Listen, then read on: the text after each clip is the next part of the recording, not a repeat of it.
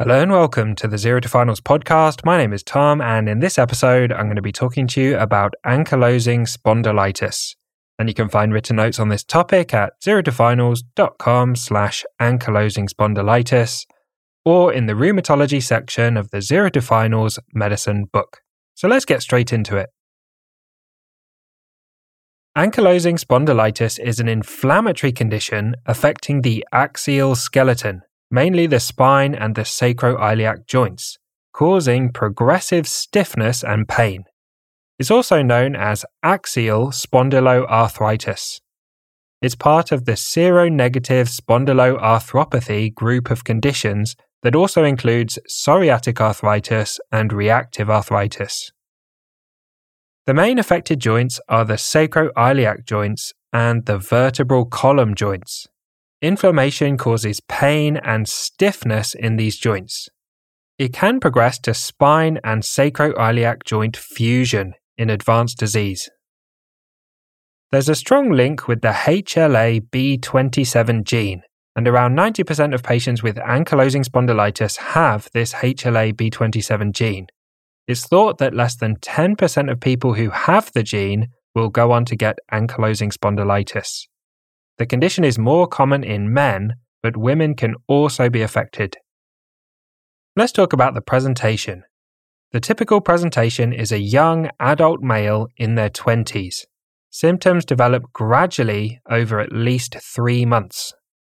The main presenting features are pain and stiffness in the lower back and sacroiliac joint pain in the buttock region. The pain and stiffness is worse with rest and improves with movement. The pain worsens at night time and in the morning, and it may wake them up from sleep. Patients will wake up with stiffness that takes at least 30 minutes to improve once they get moving.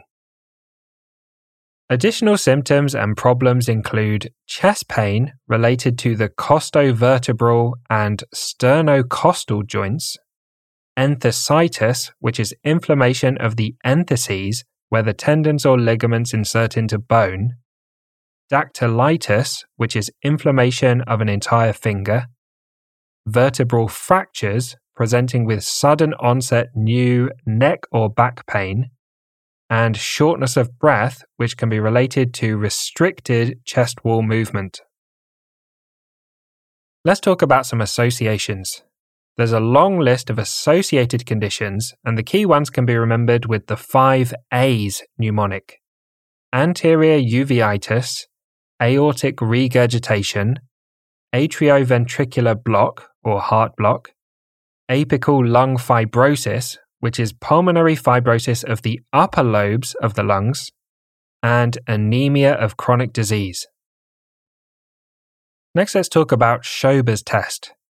Schober's test assesses spinal mobility. With the patient standing straight, the L5 vertebra is located and a point is marked 10 centimeters above and 5 centimeters below this level, 15 centimeters apart from each other. Then the patient bends forward as far as possible and the distance between the points is measured.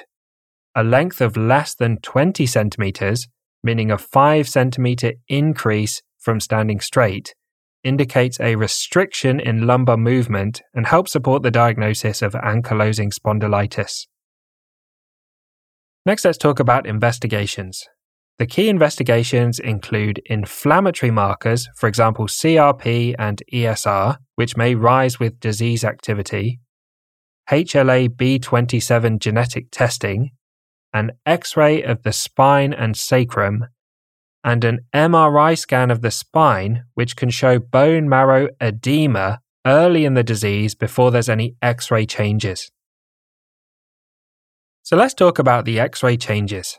A bamboo spine is the typical X ray finding in the later stages of ankylosing spondylitis, where there's fusion of the sacroiliac and the spinal joints.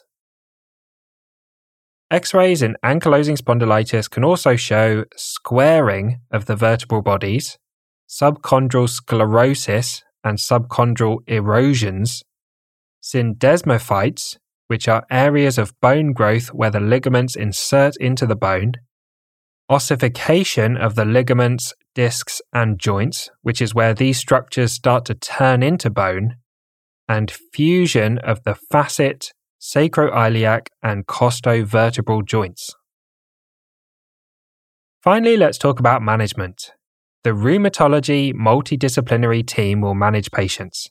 Treatment aims to control the symptoms and preserve function.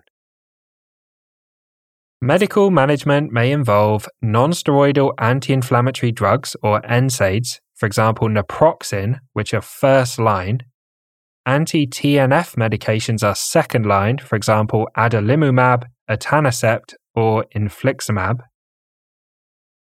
Third line are monoclonal antibodies against interleukin 17, for example, secukinumab and ixekizumab. And another third line option is upadacitinib, which is a JAK inhibitor. Intra-articular steroid injections may be considered for specific joints. Additional management involves physiotherapy, exercise and mobilization, avoiding smoking, bisphosphonates to treat osteoporosis, and surgery may occasionally be required for severe joint deformity. So, thanks for listening to this episode on ankylosing spondylitis. As always, a big thank you to Harry for perfectly editing the podcast. And I hope you join us for the next episode where we'll talk about systemic lupus erythematosus.